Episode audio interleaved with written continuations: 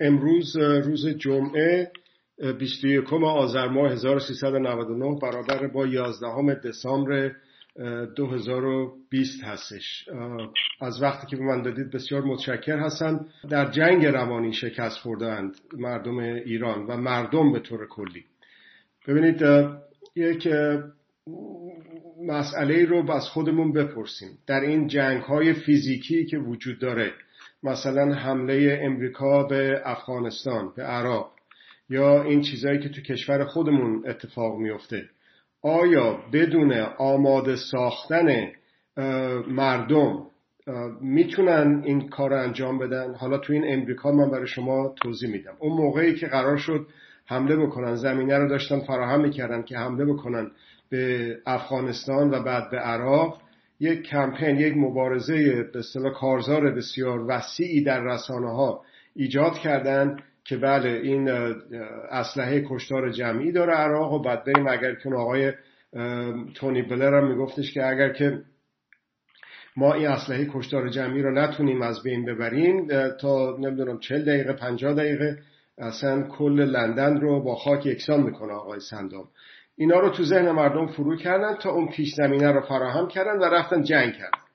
و, و بعدا دیدیم که بعد که آبها از آسیاب افتاد وقتی که مشخص شد واقعا اینا واقعا یه دروغی بیش نبوده اون وقت مشخص شد که این در این جنگ روانی که قدرت ها قدرت های داخلی و خارجی در امریکا و قدرت های که غیر دولتی و دولتی در به در تمام دنیا اونایی که همراه شدن با امریکا برای حمله به افغانستان و عراق مردم رو شکست دادن در واقع. در, در اینکه ذهنشون رو آماده بکنن اون تبلیغات اون پروپاگاندا اون مغزشویی که راه انداختن باعث شد که مردم در این جنگ در این کارزار شکست بخورن رضایت بدن به اینکه این آقایون دارن اونجا و اون, اون کارن که کردن و حالا خودشون از همه بیشتر پشیمون هستن. آقای تونی بلر رسما معذرت خواهی کرد پشت تلویزیون. بدون هیچ به اصطلاح پرده پوشی واضح و روشن گفت. خب حالا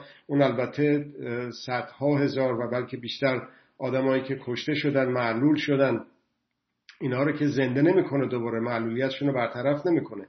ولی مردم انگلیس و امریکا رو باید آماده می‌کردن برای این این قضیه. حالا اینو داشته باشید شما. یه مثال دیگه براتون می‌زنم. در جهت عکسش این در جهت خشونت گستری بود در جهت خشونت زدایی. در همین غرب برای شما یک مثال می‌زنم. در دیروز یک قتل دولتی دیگه در امریکا انجام شد. در زمان به اصطلاح گذار یک رئیس جمهور و یک رئیس جمهور دیگه در امریکا آخرین باری که یک اعدام دولتی یک اعدام یک قتل دولتی در واقع اتفاق افتاد شاید بیشتر از یک قرن پیش چنین اتفاق افتاد. در این آقای ترامپ علیرغم این که حتی دوروری های خودش اونایی که توی گروه خودش هستن ازش خواهش و تمنا کردن که آقا این جوون رو اعدام نکن نپذیرفت و این آقا اعدام شد.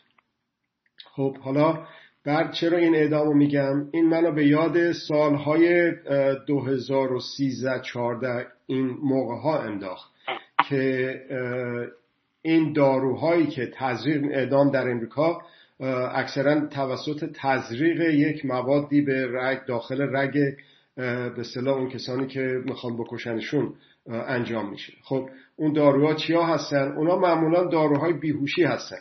که چند صد برابر صد برابر چند ده برابر بیشتر از اون دوز مقدار معمولیشون استفاده میشه که آدما رو به قتل برسونن قتل دولتی. در اون سالهای 2013-2014 شرکت های داروسازی به خاطر اینی که مردم رضایت نمی‌دادن اعتراض کرده بودن که اون شرکت های دارویی بود که داروی بیهوشی میفروخت. این داروها را در اختیار زندانهای ایالتی و زندانهای فدرال امریکا قرار بدن برای اعدام. این شرکت های دارویی از فروختن داروهای بیهوشی البته به قصد اعدام به قصد قتل دولتی به زندانها خودداری کردند. یه جوری شده بود که اصلا به علت فشار افکار عمومی اعدام ها معلق مونده بود به تعقیب افته بود. بعد یه جا بود که یک شخصی رو با مثلا یک داروی بیهوشی مثلا سودیوم پنتتال یا که همچین چیزهایی که مال بیهوشی هست مصرف میشه همیشه. گفتم چند صد برابر بیشتر از دوز بیهوشیش مصرفش می‌کنن. اینو بهش تزریق کرده بودن. بعد معمولا موقعی که اینا دارن اعدام می‌کنن اجازه میدن که خبرنگارها بیان اونجا. اون خبرنگار مثلا اومده بود گفته بود که این شخصی که کشته شد تقریبا چهارده دقیقه طول کشید تا به اصطلاح نفسهای آخر کشید و این دو برابر مقداری است که معمولا یا زمانی است که معمولا طول می‌کشه که آدم ها به اصطلاح کشته بشن به قتل برسن توسط این تزریق ها و این باز دوباره یک کمپین بسیار بزرگی رو در افکار عمومی در به اصطلاح سمنها سازمان های مردم نهاد NGO های به اصطلاح فعال حقوق بشر راه انداخت که اونا دیگه خودداری کردن شرکت های دارویی از فروش این دارو. و این زندان ها برای قتل دولتی مجبور شدن از خارج از امریکا این داروها رو تهیه بکنن. اونم یک روزنامه اگه درست شدم بیاد روزنامه گاردین در سال 2014 این رو برملا کرد که به صورت غیر دولتی اینا این دارو رو تهیه کردن و به صلاح اون محکوم رو به قتل رسوندن. بعد وقت باز دوباره اونا تو مقالهشون نوشتن. علا رقم اینه که این با وجود اینکه این دارو غیر قانونی تهیه شده بود و یک داروهای به اصطلاح مجموعی از بعضی از داروها استفاده کرده بودن این شخصی رو که می‌خواستن به قتل برسونن دیر جون داد و از بین رفت. و درش به نظر میومد خبرنگار داره میگه به نظر میومد احساس خفگی داره میشه قبل از اینه که به اصطلاح بمیره. ببینید فرق این حرف این حرفا رو این مقاله ها رو این صحبت ها رو در یک کشوری که مردم صحاب دارن در یک کشوری که انجیو ها سمن ها می‌تونن فعال باشن رسانه ها می‌تونن در این جنگ روانی شرکت بکنن علیه قدرت ها قدرت های دولتی در اینجا دولت فدرال امریکا برای به قتل رسوندن شهروندان امریکایی. اونو مقایسه بکنید مثلا با یک کشوری مثل کشور ما که جون آدمیزاد اصلا ارزش نداره. در زمان سال 67 67 و جلوتر اون آقا فتوا داده بود که همچی شکنجه بکنید که این کابلی که به پای شکنجه شده شکنجه شونده می‌زنید پوست رو که هیچی گوش رو هم در بنوردد و به استخون برسه و استخون رو خورد بکنه. و اینها در این جنگ روانی همون شکنجهگرها هم شکست خورده بودن که باورشون شده بود که این یک به اصطلاح ثوابی است که دارن می‌کنن و شلاق از هم دیگه می‌گرفتن که مثلا بذار منم فیض ببرم بذار منم یک ثوابی کرده باشم. گفته شد که در قتل شهدا داریوش فروهر و خانم پروانه فروهر اونها هم که با چاقو دشنه آجین کردن این دو شهیدو اونها هم یا زهرا می‌گفتن. اون شکنجهگر اون قاتل هم قاتل دولتی هم که بعد دیدیم که در اون قتلهایی که به اسم زنجیره اتفاق افتاد به صلاح معروف شد چه سرنوشت خود اون قاتلا پیدا کردن. اونها هم حتی در این جنگ روانی شکست خورده بودن که خودشون رو وسیله دست چند تا قدرت مدار اون بالا آقای خمینی اون کسی که فتوا می‌داد دادن کردن و رسوندن به اون جایی که رسوندن. مقایسه بکنید دوباره با های دولتی در امریکا. خب حالا این جنگ روانی هست. این جنگ روانی در مثلا کشور ما ما مردم شکست خوردیم مردم ایران. در داخل ایران و مردم ایران ایرانیان در سراسر دنیا یک حداقل لازمی از ماها در فعالیت نبودن مثل اون سمنها و انجیو هایی که تو امریکا براتون مثال زدم که حساسیت به وجود بیارن. واسه قتل ها واسه شکنجه ها واسه دستگیری ها بگیر و ببنده و داغ و درخش ها که هیچ کدوم به صلاح قابل توجیه نیست با هیچ دین و ایمان و عقیده ای مگر با پرستش زور که این آقایون به این ترتیب دارن اعمال می‌کنن. خب در مثلا این اتفاق اخیری که افتاد یک دانشمند رو یک معمور هسته‌ای رو آقای فخریزاد رو کشتن. اسرائیل به خودش اجازه داد که در داخل ما داخل ایران این کار رو بکنه. قبلا هم کرده بود قبل از اون هم در خارج از خاک ایران این کار رو کرده بود. خب حالا ما گفتیم در عنوانی که شما مطرح کردید سوریهی تر شدن ایران. حالا چرا این عنوان رو انتخاب کردید؟ ببینید مردم ایران رو در جنگ روانی برگردیم به جنگ روانی. در جنگ روانی میترسوندن که بله خب سپاه بد خشونت می‌کنه تجاوز می‌کنه می‌زنه می‌کشه شکنجه میده. ولی خب به هر حال اگه این سپاه نباشه اگه این دستگاه اطلاعاتی نباشه ایران تجزیه میشه به ایران حمله می‌کنن. این اسرائیل ببین الان میادش مثلا به کشور ما حمله می‌کنه به عراق مثلا نزدیک میشه میاد به ما حمله می‌کنه کشور ما رو تجزیه می‌کنه جنگ داخلی میشه و غیر و خب حالا در مورد اسرائیل گفتم شما مرزهای خیلی ساده است. یه جستجویی بکنید در این جستجوگرهای معمول. ببینید که مرزهای ایران مرزهای اسرائیل در قبل از انقلاب موقع انقلاب و در حال حاضر چجوری بوده و در عرض زمان چجور رشد کرده. همسایه ایران نبود اسرائیل که شد. در جنوب در این به امارات هایی که در ساحل جنوبی خلیج پارس هستند در اون شمال در آذربایجان شده مثل تقریبا یه پایگاه جاسوسی اسرائیلیا اونجا. میان کامیون کامیون اسناد ما رو برمیدارن. میان داخل کشور ما تروریست دولتی انجام میدن. خب دیگه چی, چی می‌خواد؟ چجوری بیشتر سوریه بشه که چجوری بیشتر این به اصطلاح کشور ما در این شرایطی که در این منطقه هست بیشتر از این دچار خطر خطر سقوط در این پرتگاه از بین رفتن و فنا قرار نگیره. خب در این جنگ روانی که ما شکست خوردیم اگه به خودمون بیایم یه خود فکر بکنیم ببینیم که ای بابا از وقتی که اینا تو این جنگ ما رو شکست دادن. برای اون موقع که می‌تونستن بگن که حالا دیگه همه اسلام ستیز هم شدن به خاطر کارهایی که اینا کردن. برای اسلام عزیز برای ایران اون آقا اومد گفتش که آقای خامنه ای اگر که به اصطلاح این رژیم به این دولت عقیده ندارید به خاطر ایران برید در رأیگیری ها شرکت کنید. خب این جنگ روانی هست. جنگ روانی رو من در مورد مردم ایران گفتم ولی غربی ها و حتی اینایی که در خارج از غرب هستن در خاور میانه مثل عربستان مثل اسرائیل اون دولت عربستان دولت اسرائیل و نوچه هاشون در, اون در این منطقه اونا باید افکار عمومی خودشون رو راضی بکنن که بتونن این کارهایی که می‌کنن رو بکنن. که براشون کف هم بزنن که باری کلا تو رفتی در داخل ایران یک به قول آقای شمخانی بود یا غالیباف بود که عملیات پیچیده کردی و کشتی و زدی و بردی و گرفتی و این حرفا. خب حالا ما چرا کمک کردیم به پیروز شدن قدرت ها در جنگ روانی حتی علیه مردم اسرائیل مردم عربستان مردم امریکا مردم اروپا و انگلیس؟ در این که رفتیم پای صندوق های رای, رای دادیم. اونا اومدن دیدن و اینها هم ها هم گذاشتن در بوق کرنا که بابا ببین می‌خوان ما رو. ما شما میگید ما تروریستیم ما خشنیم ما می‌گیریم میبندیم اقتصاد بده. خب مردم اگه نمی‌خواستن نمی‌رفتن رای بدن. ببینید که پای صندوق های رای چه جور میان وای میسن سخت می‌کشن و میان رای میدن.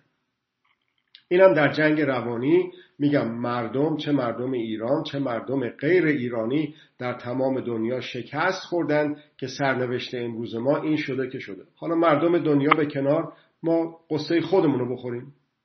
قصه خودمون رو بخوریم و ببینیم که در این جنگ روانی چجوری می‌تونیم پیروز بشیم.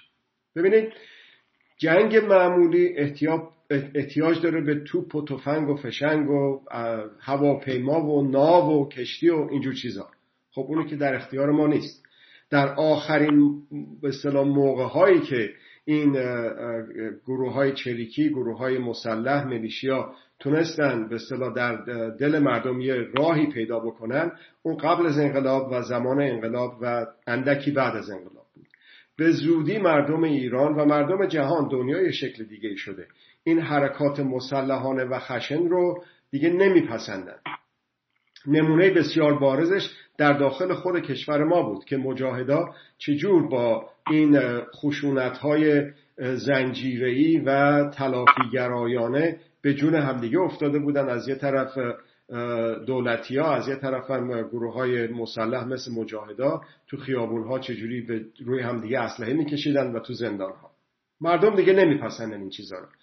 حتی اگر که میپسندیدن آیا این تجربه به ما نشون میده که ما مثلا در مورد در مقابل آقای اردوغان در مقابل آقای نتانیاهو در مقابل آقای از کنم که ترامپ و جانسون و امثال هم که متاسفانه در دنیا کم نیستن همین اردوغان رو کم داشتیم که اونم ظاهر شد.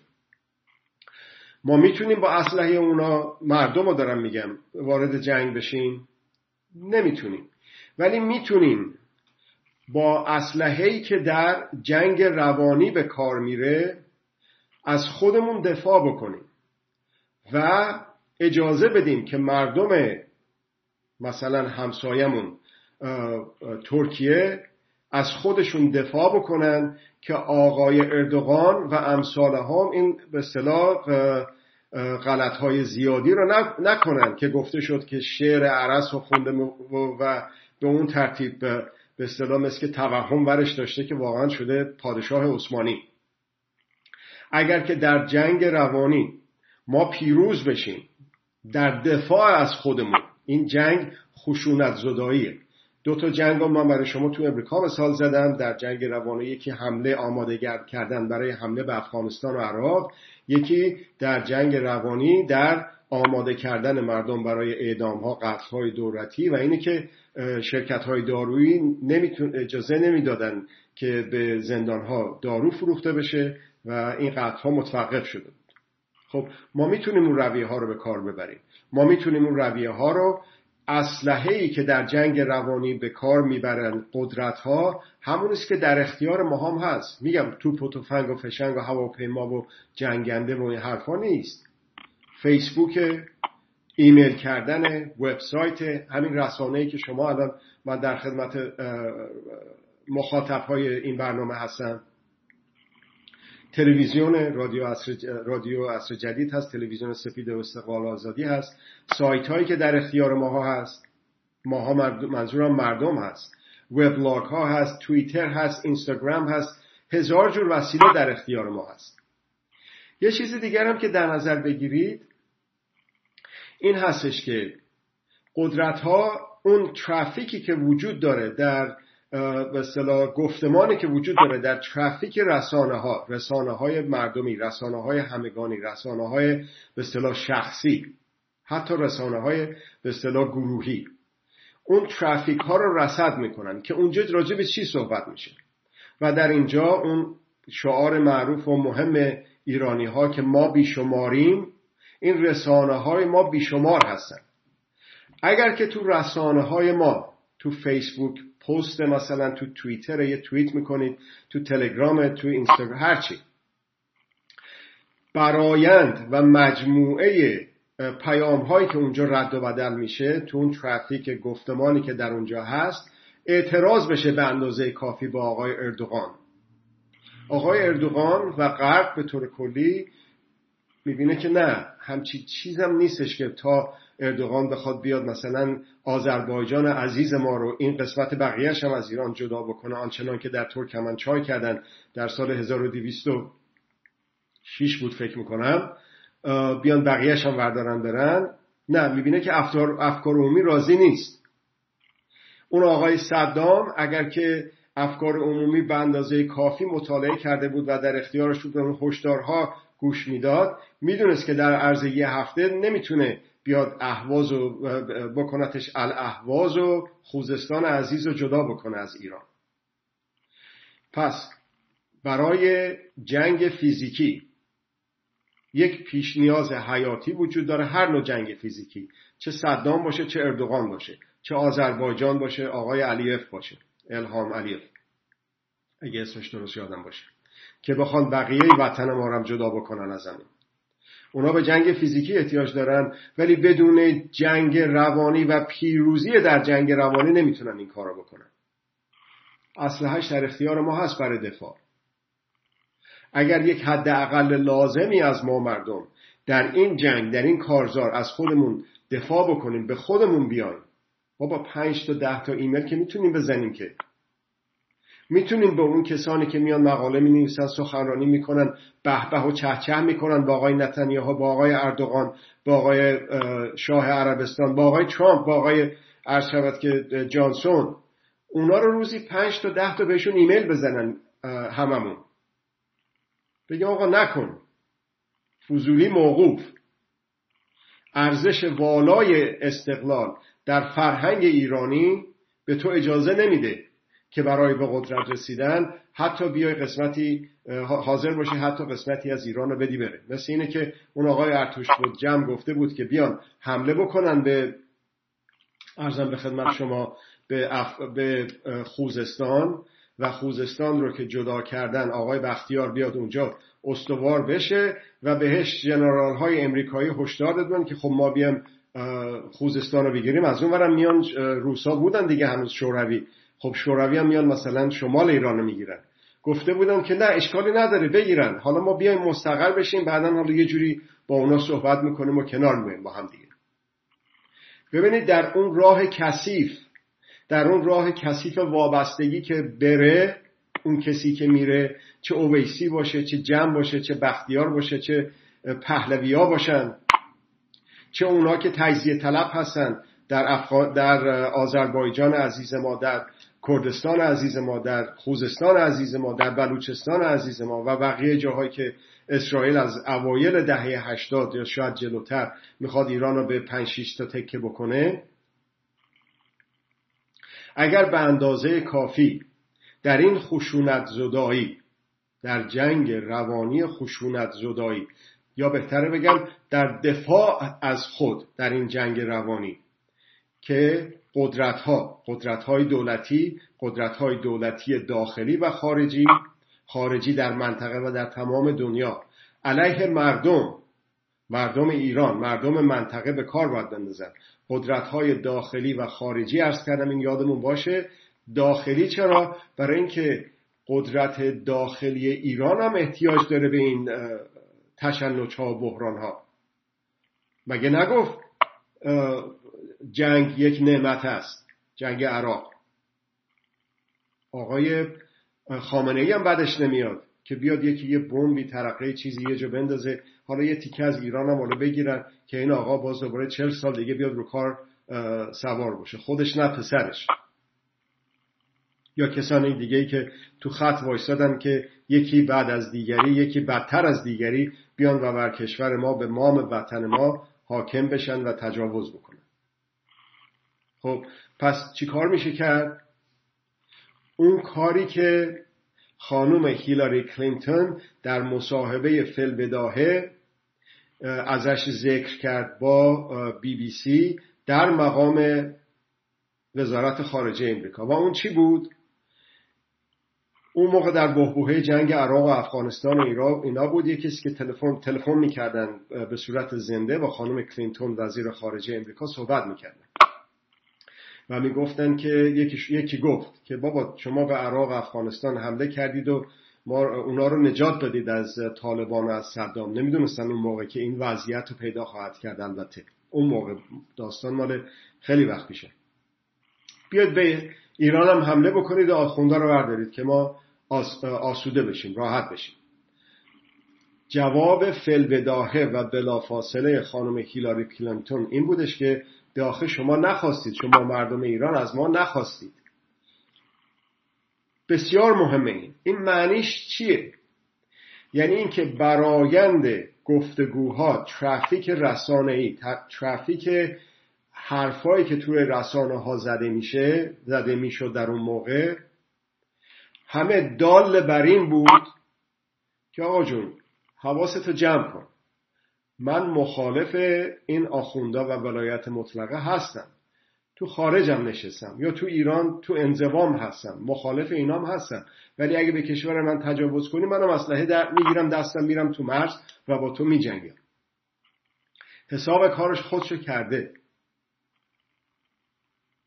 اگر ترامپ نبود که این کارای عجیب و غریب واقعا خارج از عرف کرده که آبرون نذاشته واسه دولت و ملت امریکا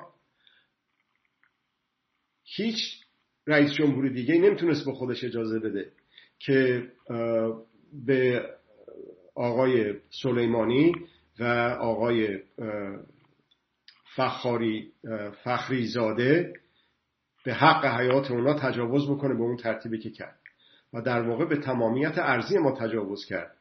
به حق کلی ما به عنوان ملت ایران تجاوز کرد. فرق نمی‌کنه که من مخالف عمل کرده آقای سلیمانی بودم هستم و بقیه کسانی که در اسلحه کشتار جمعی به خصوص اتمیش دارن فعالیت می‌کنن.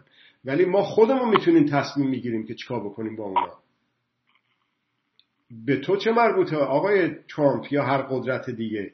که بیاد برای ما تصمیم بگیره شهروند ایرانی رو بکشه. به آقای اردوغان آقای صدام چه مربوطه که بخواد نقشه داشته باشه چشم تمد داشته باشه به خاک ایران به خاطر بحران هایی که در کشور خودشون دارن و احتیاج دارن به مشروعیت گرفتن برای بحران سازی در خارج از مرزهاشون. خب حالا توجه شما رو به یک چیز دیگم جلب می‌کنه و اون یک مصاحبه بود با یک افسر ارشد CIA سازمان سازمان امنیت اطلاعات امریکا راجع به جمعآوری اطلاعات. اون موقع هنوز اینترنت هم نبود. مال شاید 20 و چند سال سی سال پیش باید باشه احتمالا. این اینه که الان مثل روز جلو چشم هست این مصاحبه. برام بسیار عجیب بود که شنیدم این آقا که با اسم هم داشت باش مصاحبه می‌کرد تو تلویزیون امریکا میگفتش که ما اطلاعاتیمون رو که راجع به یک منطقه راجع به مثلا یک کشور متخاصم به دست میاریم یه مقدار کمیش توسط جاسوس های ما در میدان به صورت میدانی کسب میشه. مقدار زیادیش رو به توسط رسد کردن مطبوعات اون کشور به دست میاریم. اینو داشته باشید. آقای ادوارد سنودن که یک جوون 27 ساله بود این سابقه فامیلی سه چهار نسل ارتشی بودن رو وطن پرست بودن امریکایی رو در خونش داشت و خودش هم اومده بود می‌خواست بره توی به اصطلاح اون نیروهای ویژه امریکا و در اونجا خدمت بکنه. ولی رد شد در امتحانا و بالاخره توی این سازمان امنیت تو CIA استخدامش کردن. کاملا آدم صادق کاملا آدم وطن پرست و نپذیرفت که ببینه یه نابغه بود واقعا. در اصطلاح چیزای کامپیوتر و نرم افزار و اینجور چیزها. نپذیرفت که وقتی که دید کشور خودش داره علیه شهروندان امریکایی جاسوسی می‌کنه. چجوری جاسوسی می‌کنه؟ ببینید الان شما ببینید که یک من در حدود پنج دقیقه وقت دارم یک شرکتی مثل گوگل شرکت چندین بیلیون میلیارد دلاری هستش. یه شرکتی مثل فیسبوک چندین میلیارد دلاری هست و بقیه امثال هم اینا نونشون از کجا می‌خورن؟ که این همه در اختیار من و شما وسایل به اصطلاح استفاده روزمرهمون رو به صورت مجانی در اختیارمون می‌ذارن. استفاده روزمره مثل همین ایمیل ها مثل وبسایت ها وبلاگ ها مثل اون توییتر مثل ارشبت که واتساپ که فیسبوک خریدتش تلگرام. اینا رصد می‌کنن. اون الگوریتم هایی که دارن کلمات کلیدی رو رصد می‌کنن که چه چیزهایی هستش که رد و بدل میشه. آقای سنودن این رو دید که یک کسی به یک کسی دیگه داخل امریکا ایمیل می‌زنه. اگه مثلا مثال میگم توش بمب باشه اتم باشه کشتن باشه چه می‌دونم این چیزهایی که براشون حالا اون سیستم های امنیتی براشون مهم هست اینجور چیزا باشه این از توی هزارها می‌خواستم بگم ولی میلیون ها بلکه میلیاردها ایمیل برداشته میشه که یک مثلا جاسوس CIA نتونه بشینه نمی‌تونم بشینه که این, این تعداد ایمیل ها رو یکی یکی که نمی‌تونه بخونه که. ولی این الگوریتم ها بهش کمک می‌کنه که اینا رو بکشه بیرون. و تو این ترافیک هایی که وجود داره تو این رسانه ها حتی مثلا لازم نیستش که حتما نوشتاری باشه. حتی به صورت صوتی.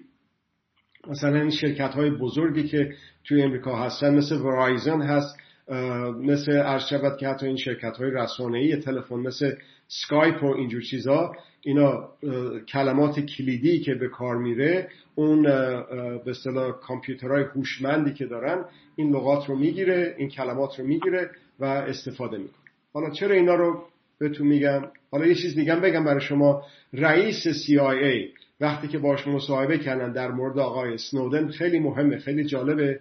گفتش که ضربه ای که این بچه 27 ساله جوان 27 ساله به دستگاه جاسوسی امریکا زد هیچ کس سالا نزده بود. چرا؟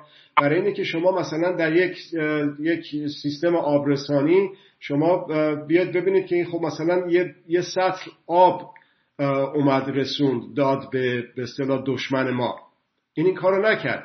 اون نقشه تمام لوله کشی های ما رو داد به در اختیار بقیه در اختیار خبرنگارها قرار داد.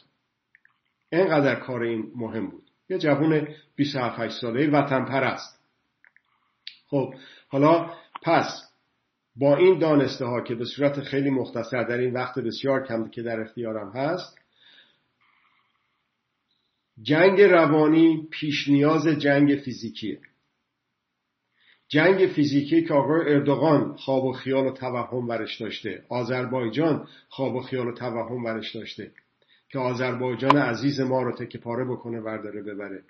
آقای صدام که به اون ماجرا دچار شد. آقای نتانیاهو و آقای ترامپ و بقیه هم که تو صف وایسادن قدرت های خارجی. اون به خودش چنین اجازه ای نمیده با این توضیحاتی که دادم مگر اینکه زمینه ذهنی مردم ایران رو آماده بدونه واسه پذیرش این. آماده بدونه واسه تجاوز خارجی. قدرت های داخلی هم همینجور. این جنگ روانی منحصر به قدرت های خارجی نمیشه. در این جنگ روانی که قدرت های داخلی را انداختن علیه مردم ایران که بدو بدو بدو سر چهار سال که میشه می‌خوان درن رای بدن میگه ما, ما سیاسی نیستیم. چهار سال ما سیاسی نیستیم. یه مرتبه از ظهر به بعد مهلت روز رایگیری مهلت تموم شدن رایگیری که میشه بدو برو تو حوزه های رای رای بده که بعد تر نیاد که بعد بذاریم حاکم بکنیم به خودمون. زندان بعد و بدتر. حالا من از شما می‌پرسم این منحصر میشه به قدرت داخلی؟ نه. قدرت های خارجی هم این کارو می‌کنن. یعنی چی؟ یعنی اون آقای اون کاری که آقای پوتین کرد در انتخابات 2016 به اصطلاح امریکا. و در این 2020 هم کرد موفق نشد. وگرنه آقای ترامپ سه میلیون یا یه همچین چیزهایی بیشتر از سال 2016 رأی آورد. هنوز نصف مردم امریکا رفتن با آقای ترامپ که معلوم حال هست رأی دادن. قطعا به علت جنگ روانی بود که آقای پوتین و امثال هم را انداختن. برگردیم به جای دیگه در اون جنگ روانی که در برگزیت اتفاق افتاد. این گزارشی که کمیسیون بررسی این جنگ روانی توسط دولت انگلیس را افتاد بعد از مدتها جستجو کردن و کنکاش کردن گزارش خودش رو مجبور شد به اطلاع رسانه ها برسونه. ولی از هر ده خط یه بار دوازده خطش روش, روش خط سیاه کشونده بودن در اختیار مردم انگلیس قرار داده بودن که واقعا مسخره بود. رسانه ها مسخرش می‌کردن. بی بی سی که البته بلنگوی دولت امریکاست. دولت انگلیس هست. خب همین کار آقای پوتین داخل ایران نمی‌کنه بلد نیست بکنه. چرا؟ می‌کنه. داخل ایران هم اون جنگ روانی رو در فیسبوک در رسانه های دیگه که در حساب های کاذب دارن علیه مردم ایران را میندازه که مردم ایران راضی بشن به چل سال و بیشتر حاکمیت این رژیمی که واقعا نه جمهوری نه اسلامیه در روی اقیانوس های نفت و گاز ما نشستیم. ثروتمندترین از چندین ثروتمندتر از شاید ده تا نه پنج تا ثروتمندتر اندازه منابع طبیعی. حالا تجدید نشوندش به کنار. تجدید شوندش خدا می‌دونه چقدر. با این باد و خورشید و آب و این چیزهایی که در اختیار ایرانی ها هست. در یک همچی چیز در یک همچین کشوری ما بایستی که گفتن در سیستان و بلوچستان نون رو دارن قسطی می‌خرن. وای به حال من و شما. در فروشگاه های دولتی اومدن گفتن همین چند روز پیش مرغ و به نرخ دولتی می‌خوان بفروشن. در این بحبوهه بحران کرونا صف از کجا تا کجا که بیان مرغ که مثلا چهل تومنه بخرن مثلا سی تومن بیست تومن یا هرچی وای به حال من و شما که در این جنگ روانی شکست خوردیم به اندازه کافی از خودمون دفاع نکردیم در حالی که وسایلش در اختیار هممون هست. به راحتی هممون استفاده می‌کنیم. بسیار جوک فرستاده میشه موسیقی فرستاده میشه نمی‌دونم فیلم تفریحی فرستاده میشه هیچ اشکالی نداره. فرستاده بشه. خیلی هم خوب تفریح و خنده. ولی تا وقتی که این رژیم سر کار هست پشت لبخندها و تفریح ها و خنده ما اشک زجر شکنجه است. امیدوارم که بتونیم با این توضیحات مختصری که دادم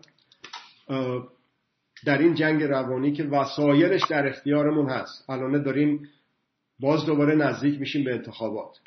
باز دوباره نزدیک میشیم به یک تغییر و تحول عمده و اینه که این آقای خامنه ای دیگه نباشه روی قدرت یا به خاطر مرگ یا به خاطر کودتا یا به خاطر همون بلایی که آقای احمد خمینی و شرکا آقای رفسنجانی همین آقای خامنه ای می‌خواستن آقای خمینی رو بکشن به غرب وعده و وعید داده بودن که اگه لازم می‌دونی ارباب من خمینی حضرت امام هم ما می‌کشیم. حالا آقای مشتبای خمینی می‌خواد کلاهی که سر آقای احمد خمینی رو گذاشتن و کشتنش رو سر خودش گذاشته نشه. توسط یک عده دیگه. دیگه آقای خامنه ای هم که دیگه 25 سالش که نیستش که. زیادم که سالم که نیستش که.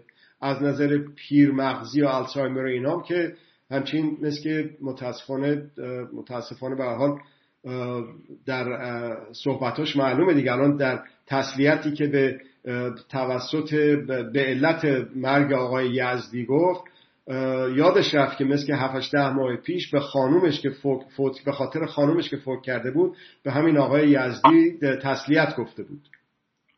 خب یه تغییر و تحولاتی به وجود خواهد اومد. یا به علت مرگ و میرها یا به علت کودتاها و جنگ قدرت که داره هرچی بیشتر و بیشتر میشه یا پس فردا به علت انتخابات.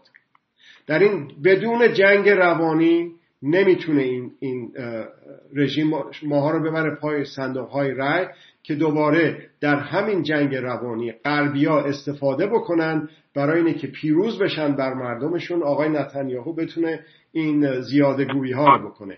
آقای ترامپ بتونه این غلط های زیادی رو بکنه و این ترورهای دولتی رو در کشور ما انجام بده. به خودمون بیایم از اسلحه جنگ روانی از خودمون دفاع بکنیم از عزیزانمون دفاع بکنیم. از این وقتی که به من دادید بسیار متشکر هستم سپاس فراوان از شما که علیرغم که فرصتی کم داشتید و با ما همراهی کردید.